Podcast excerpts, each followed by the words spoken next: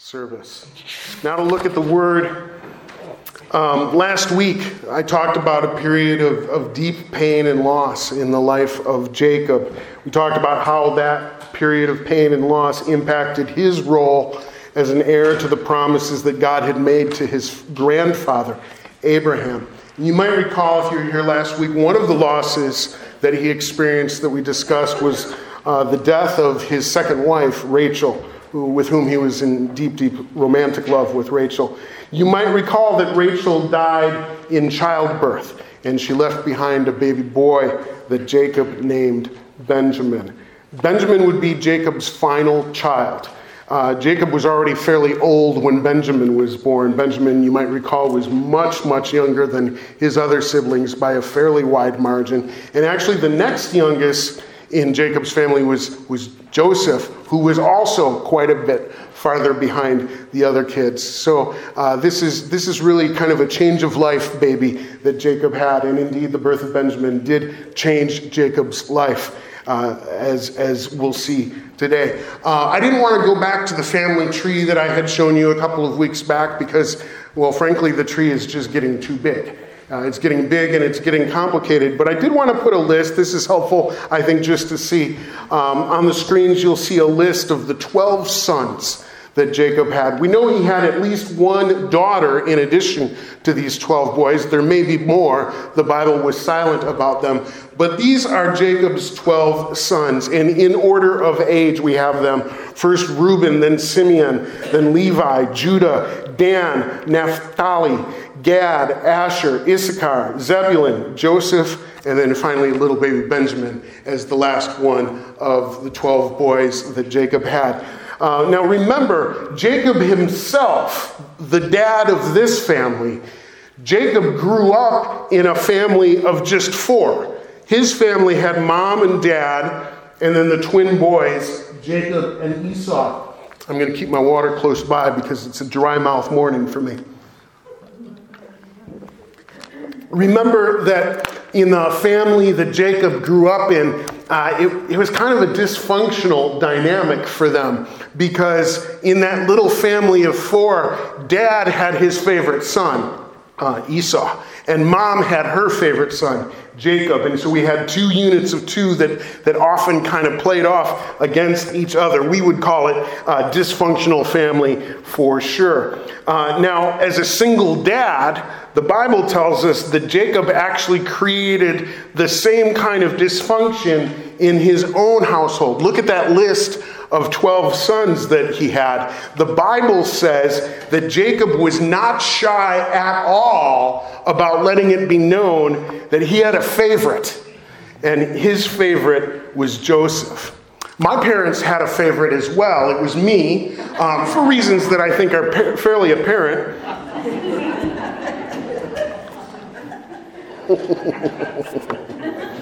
yeah. I'll just let that one sit there for a while. No, Jacob had a favorite, and Jacob's favorite was Joseph. Now, we left off last week in Genesis chapter, I believe it was chapter 37.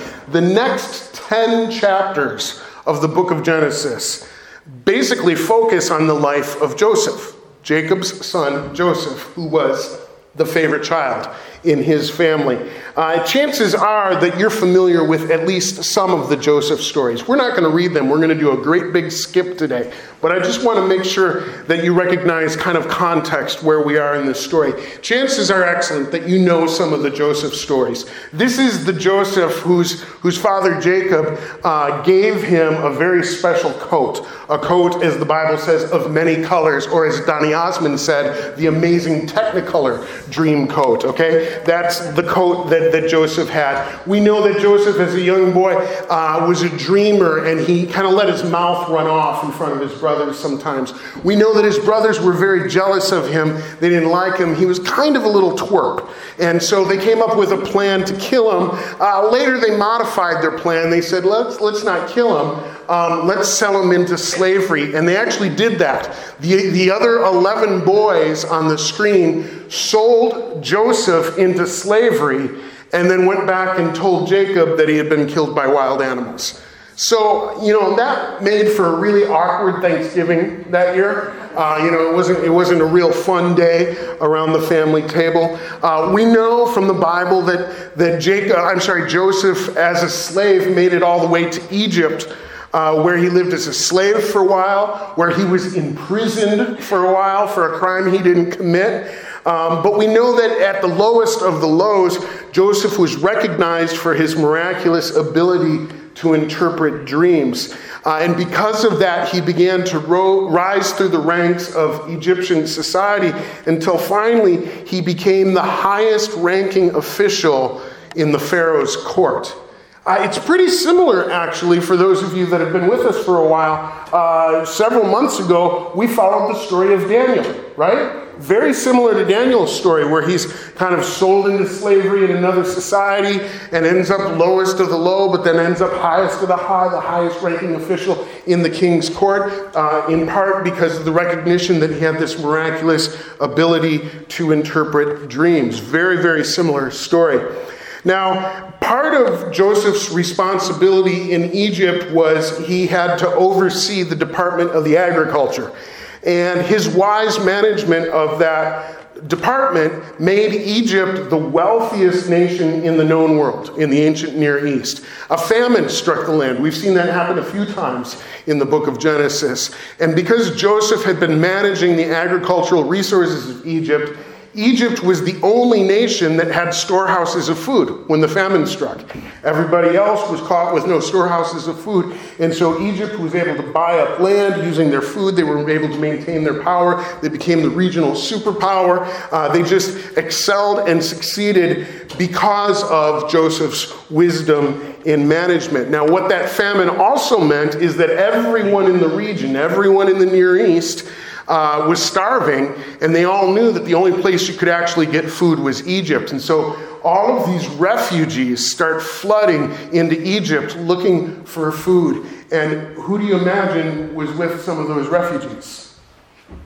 Well, it was, it was Jacob, now a very, very old man, and his remaining 11 sons. They make their way to Egypt looking for food. In the book of Genesis, you can read about how Joseph recognizes them um, and eventually reveals his identity. Uh, all is forgiven. He arranges for them to live in Egypt, to bring all of their flocks. They get uh, grazing rights in a particular area of land, and they can continue to flourish in their business. All is forgiven, and there's kind of this, this restoration of the family. You might recall the famous line from the book of Genesis where Joseph says to his brothers, Hey, what you meant for evil, God meant for good. And, and so there's this, this restoration here. How did I do? That was 10 chapters of the book of Genesis. I did that in just a handful of minutes. Pretty good, right? What I want to highlight here is that as we get to the end of that part of the story, let's think about this entire experience through the, through the eyes or from the perspective of Jacob. Jacob had a favorite son, Joseph and he lost touch with him. He actually believed Joseph was dead when Joseph was just a young man. The Bible actually puts him at 17 years old when Jacob lost him. And for years and years and years, he believed that his son was dead. And then the surprise of his life happens many, many years later when he realizes that Joseph, in fact, is alive and very, very well living in Egypt. And that's how it comes to pass that Don't try to drink and talk at the same time. There's two pipes in there, and one is for water and one is for talking, and they're not to be mixed up.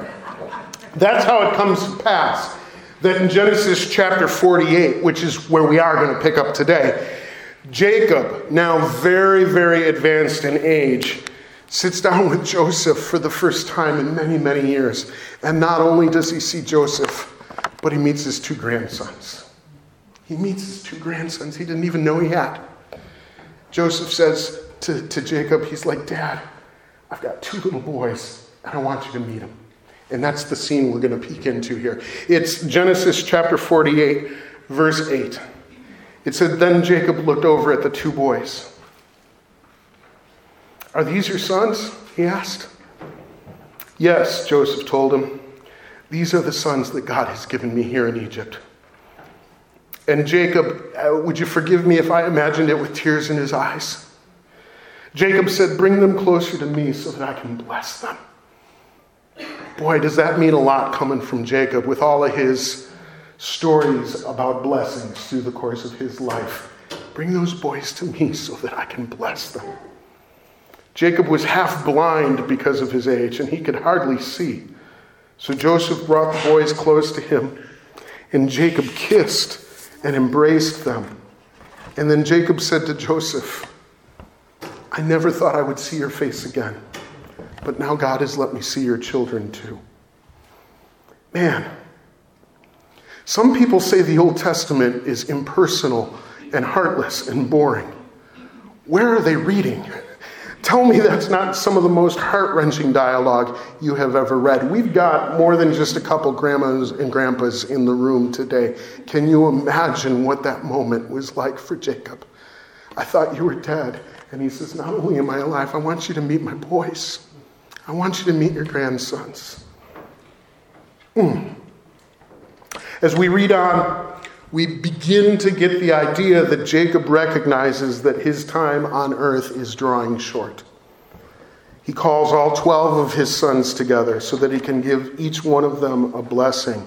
Now remember, this is an important tradition. We've seen this in the story of this family before, but we've seen it go wrong, haven't we? Jacob's own dad wanted to bless his sons, except for he didn't want to bless all of them. He, he tried to bless Esau in secret, and that got them all into a whole bunch of trouble. Jacob here is, you know, he's not perfect. He's playing favorites. We know that. But this is the last moment, and he says, No, I, I, want, I want all my boys together. And so he gathers all of his sons together, and he says this. I'm skipping ahead now to Genesis chapter 49, beginning in verse 28. These are the 12 tribes of Israel. And this is what their father said as he told his sons goodbye. He blessed each one of them with an appropriate message. Then Jacob instructed them Soon I will die and join my ancestors. Bury me with my father and my grandfather in the cave of the field of Ephron the Hittite. There Abraham and his wife Sarah are buried. There Isaac and his wife Rebekah are buried. And there I buried my wife Leah. It is the plot of land in the cave that my grandfather Abraham bought from the Hittites. When Jacob finished this charge to his sons, he drew his feet into the bed, he breathed his last, and he joined his ancestors in death. And that's the end of the story of Jacob. I mentioned last week that it's tough to find a good stopping point in the story of this family. We've followed them for three complete generations now, right? We Abraham, Isaac, and Jacob. But, but four, if you count Joseph, we kind of skipped over his life story. Um, five, if you count the fact that we've got the two little boys now. Um, but the stories of this family are going to continue far beyond this. This is not a story of merely five generations. Uh, as we just read, these 12 brothers, these 12 boys, become the ancestral heads of the 12 tribes that make up the nation of Israel. And so the rest of the Old Testament, in large part, is the story of their heirs. It's the story of the heirs of the promises that God made to Abraham. It's the story of this family as it goes forward from this point. But for us, I'm not going to preach through the entire Old Testament. Uh, I think this is as good a stopping point in the story as we can find. Uh, Jacob has passed away. Now, if, I'm not saying we're going to do it, but if you were to just peek ahead, if you were to turn one more page in your Bible, you would see Genesis chapter 50, which is the last chapter in the book of Genesis. And what you would read there is the story of Jacob's funeral procession. He died in Egypt, far away from home, but he told his sons with his last breath, he said, I want you to take my body back home to be buried in the ancestral burial grounds with grandma and grandpa, with mom and dad, and where Leah already waits for me. Okay, he said, I want to be buried there. In Genesis chapter 50, we're going to see the Egyptians give him a funeral with great honor because of their respect for his son Joseph. We're going to see this funeral procession that takes him all the way from Egypt back to Canaan, where he's from. It reminds me a little bit, just in American history, of the funeral procession, the train that took Abraham Lincoln's body from Washington, D.C., back here to Springfield, Illinois. All the stops it makes along the way, the people take notice and they notice this is Jacob, and they pause and respect and silence and recognize that uh, a great man's life has passed by and he is now passing through. There's a lot going here. Can you picture that scene in your mind? The the funeral procession making its way off into the wilderness as the credits for the end of the movie begin to roll and we see the credits roll. This is, in a lot of ways, uh, the ending point of the story, at least in terms of what we're going to tell. But before we leave these stories behind, before we say goodbye to Abraham and Isaac and Jacob for good, I want us to perform one more thought exercise. I want us to speculate this morning on what Jacob might have been thinking as he realized that his life was drawing to a close. I hope that's not too dark for you this morning. I just know that as we, we take into account our own mortality, we, we tend to get very introspective. And I think Jacob was like that. He realized this was it. I think he looked back over the course of his life and all of his experiences. And I wonder if you can just take a few moments and imagine with me what he might have been thinking. Let's remind ourselves of the context. Jacob had lived his early years, the early years of his life, without any discernible commitment to his faith. Now, he knew that grandma and grandpa were, were you know, devout people. Uh, he knew that mom and dad had made a commitment to God. Um, but as we read the stories, we have really no sense that Jacob had made any direction or taken any initiative to make that faith something personal of his own. He certainly was not known as a, as a pious man when he was a young man. He was known as a shyster when he was a young man. He was a grifter when he was a young man. He was a cheat when he was a young man. But then he had a series of miraculous encounters kind of in midlife uh, we talked about some of them together, right? The dream in Bethel of, of the stairway to heaven, some of the, the, the, wrestling match encounter he had, some of the things that happened when he was working for Laban. He had this series of miraculous encounters in the, in the middle portion of his life that caused him to reconsider his relationship with God. And he made a commitment to God, and, and he became a devout man. He became a different man than he was in his youth. And, and by the end of Jacob's life, the Bible is very clear. He's, he's still not perfect. Oh, he's not perfect at all, but all evidence points to the fact that he is now a man of deep, deep faith in God. He had submitted himself to God's authority. He had dedicated his life to God's service. He was a very different man than the young cheat and liar that had made things so difficult for everybody that he encountered. He was a different man. And certainly, from a perspective like that,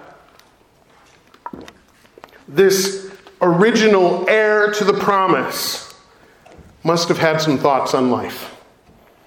And I'm willing to bet that in his final moments, Jacob realized that sometimes we repeat the errors of our ancestors. Sometimes we make the same mistakes they did. I hope you've noticed how many times this family has repeated the same mistakes. Have you picked up on that through the weeks as we've read through the stories? Do you remember that out of fear, Abraham lied about his wife Sarah? He said she was his sister. He actually did it on two different occasions. And then a generation later, his son Isaac told the exact same lie about his wife, Rebecca. Maybe you remember that Abraham also tried to help God out when he and his wife were struggling with infertility. And their solution was to use one of his wife's servants as kind of a surrogate mother. Two generations later, Jacob and his wife are dealing with infertility, the exact same problem, and they make the exact same mistake in terms of coming up with the exact same solution. You might remember, well, we've just mentioned it in the last couple of minutes. Isaac and Rebekah drove a wedge between their own children by playing favorites. They would not be invited to speak at a parenting seminar. And a generation later, a generation later, Jacob did the very same thing with his own boys. He got the, the, the, the short end of the stick in the family he grew up with and yet he repeated the same mistake when he was the dad. We could go on and on and on. This family had an uncanny ability to trip over the same hurdles again and again and again. And you know what? I would like to think that I'm better than that. I would like to think that I'm able to learn not only from my own mistakes, but just as well from the mistakes of those that have gone before me. I would like to think that. What we learn from history is we don't learn from I'm not. I'm not better than that. I have sinned countless times in my life, often without realizing it, but sometimes I knew exactly what I was doing, and I did it anyhow. But you know what I've never ever done? You know what I've never, ever, ever done? I've never invented a sin. Every sin I've committed is something that somebody else has done before me. I've never done anything truly original. Every blemish on my record is something that I've seen before or I've heard about before. And it's that way for every one of us. Listen to this, church. To be a sinner is to be a copycat. I have people sometimes that will want to come to me and, and, and confess. And that's a good discipline. The Bible affirms that. Come and confess your sins one to another. It's part of the forgiveness process. That's, that's very good. What I've recognized is that oftentimes people are so weighed down by their sin, and they have this sense that, oh my goodness, what I've just done, Pastor, let me tell you, it's going to make God blush. He's never seen anything like this. and so many times over the course of my ministry, I've had to tell somebody, let me begin by lifting that burden from your back. You have not impressed God today. You have not given him something he's never seen before. I guarantee you the Lord is not going, whoo, never saw that coming. That's just not how sin works. To be a sinner is to be a copycat. When I was in undergraduate school as a music student, I was working on a project with a partner once. Uh, we had been studying commercial music and music for television, for film, and things like that. And we had this big project that we were going to work on together uh, to, to compose and then record using synthesizers and computers, record some sort of orchestral theme music that we thought might be befitting for the title sequence of an action movie. So on a particular day, um, my, my, uh, my, my, partner came over to my place because I had the computer, I had the synthesizers, had the home studio. This is all stuff that people do on their iPads today. But back in the 90s, this was cutting edge technology and it took a lot of gear, okay? Right? So she came over and we started early in the day working on uh, just kind of some original stuff, and we wanted to, to layer this together and make it sound like a, an orchestra was playing the title sequence of the latest action movie, right? And uh, we, were, we were having a great time doing this. We spent all day working on this. I, I kind of remember how this went. Uh, the, the, the piece that we, we wrote started, we started it with just low brass, kind of a deep, mysterious, low brass, and we have this little, it went bum, bum, ba, da, dum. Not a very good singer. We repeated it, dum, bum, bum, bum, ba, dum. And then we brought in the drums, dum, dum, dum, dum, dum, dum, strings, and we spent all day layering in the cymbals and the percussion and brought the brass in here and the transpositions there and the strings, and we did this whole thing. We spent all day working on this, and it's a very slow, arduous process. You have to program one part at a time into the synthesizer. You have to sequence and layer it in the in the software of the computer, and in those days that was a, a lengthy processing time, you know, so there were long breaks and you just add a, a few notes at a time. But gradually, as the day went on, this music began to come to life and it sounded phenomenal.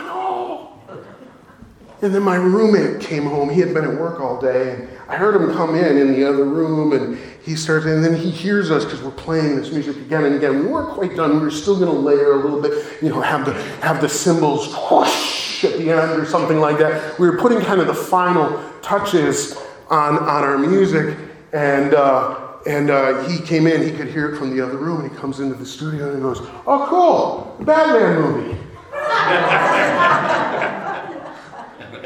and we looked at him and said, What? And he goes, Well, the, Batman movie. You guys gonna watch that? I was, you know, the, the Batman movie. You, you gonna watch that? We had rewritten the title sequence to Batman without without realizing it.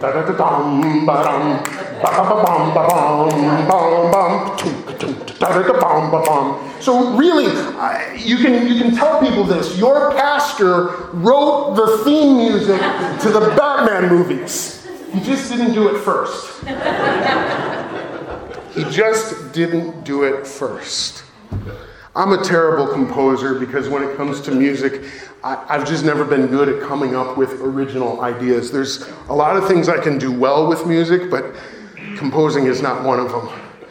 Sin is the same thing. There's a lot of things I can do really well when it comes to sinning, but coming up with something new and original isn't one of them, because to be a sinner is to be a copycat.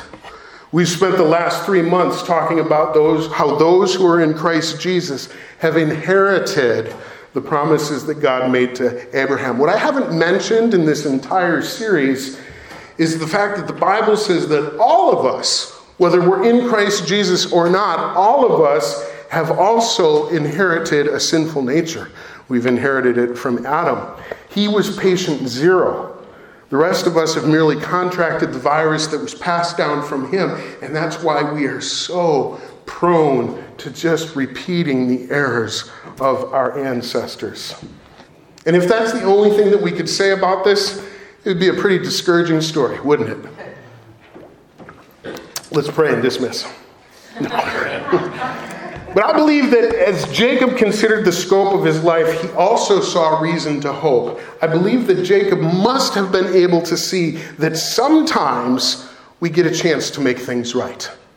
Oh, it's true that sometimes we repeat the errors of our ancestors, but sometimes, sometimes, we get a chance to make things right. Surely that was on Jacob's mind as he gathered all his sons to him to say his final words. His own father, Isaac, hadn't done that. Isaac tried to keep Jacob out of that important moment. Jacob wasn't a perfect dad, but when it mattered, he wanted the whole family together. He made things right that day. Speaking of keeping the family together, I'm sure that Jacob gave some thought to the time that he and his brother Esau were reconciled. The division between them, do you remember the story? It easily could have led to a literal war. Esau had an army with him when he came to meet Jacob, if you recall. But both of those boys, the, the brothers, they decided to go above and beyond to make peace with each other.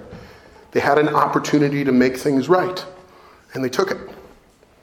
And I'm sure it made Jacob proud to know that his own family was back together again precisely because his son Joseph had made the same choice.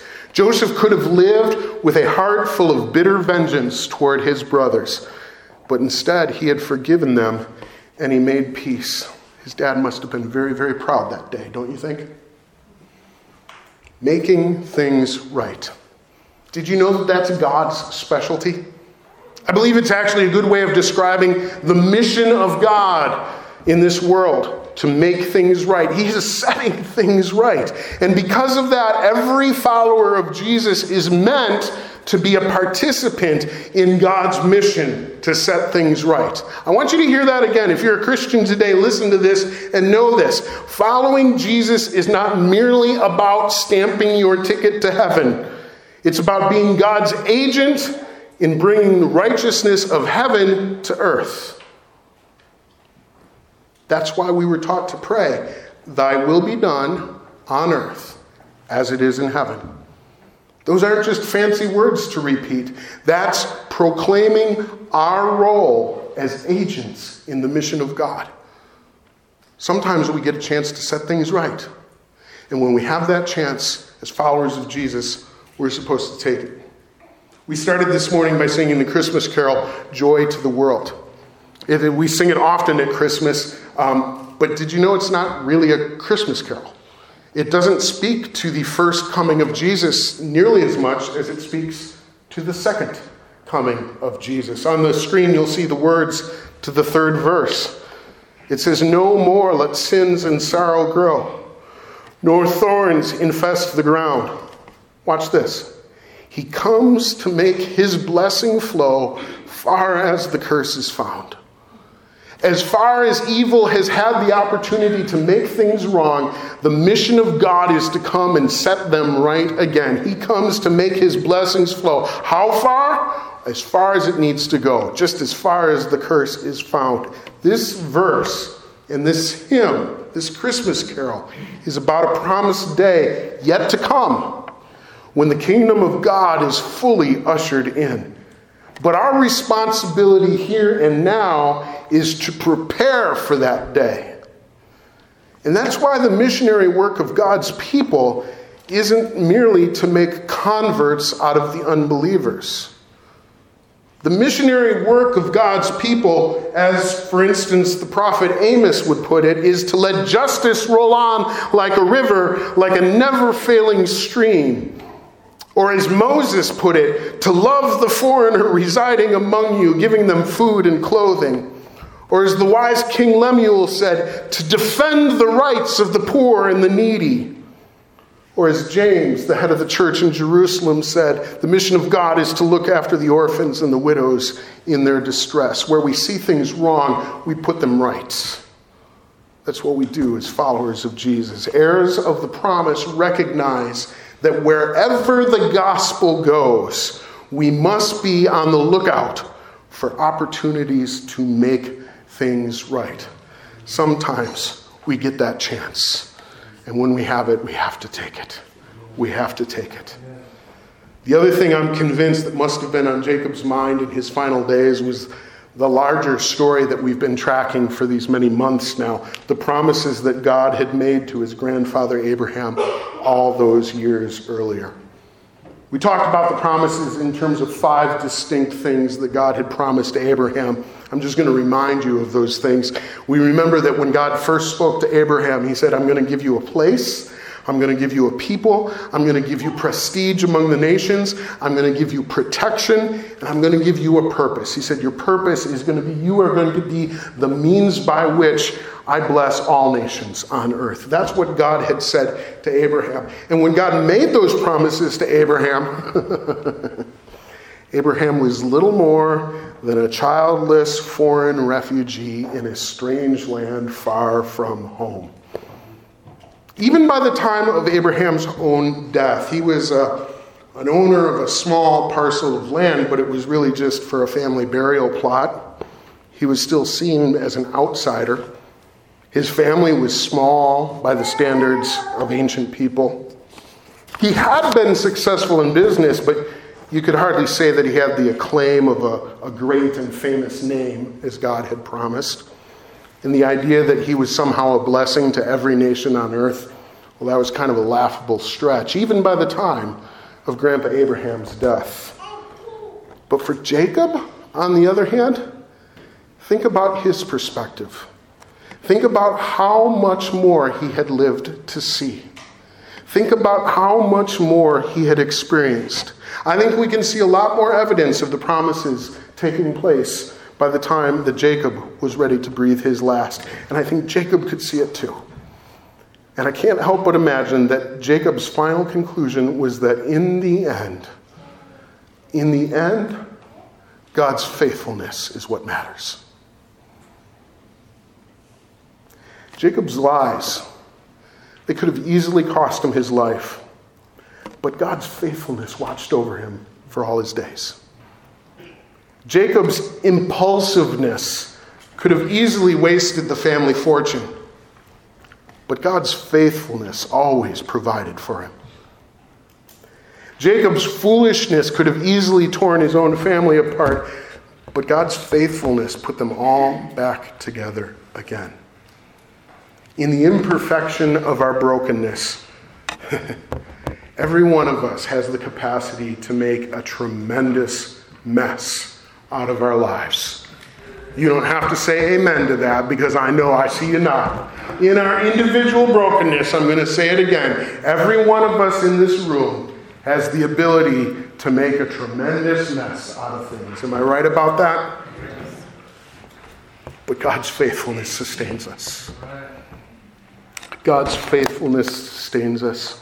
The Bible says, even if we are faithless, still He remains faithful. Always, always. Mm. As we move to conclude today, we're just, I don't even have an end to the sermon today. I just want to give praise and honor and glory to God for his faithfulness today. Can you join me with that?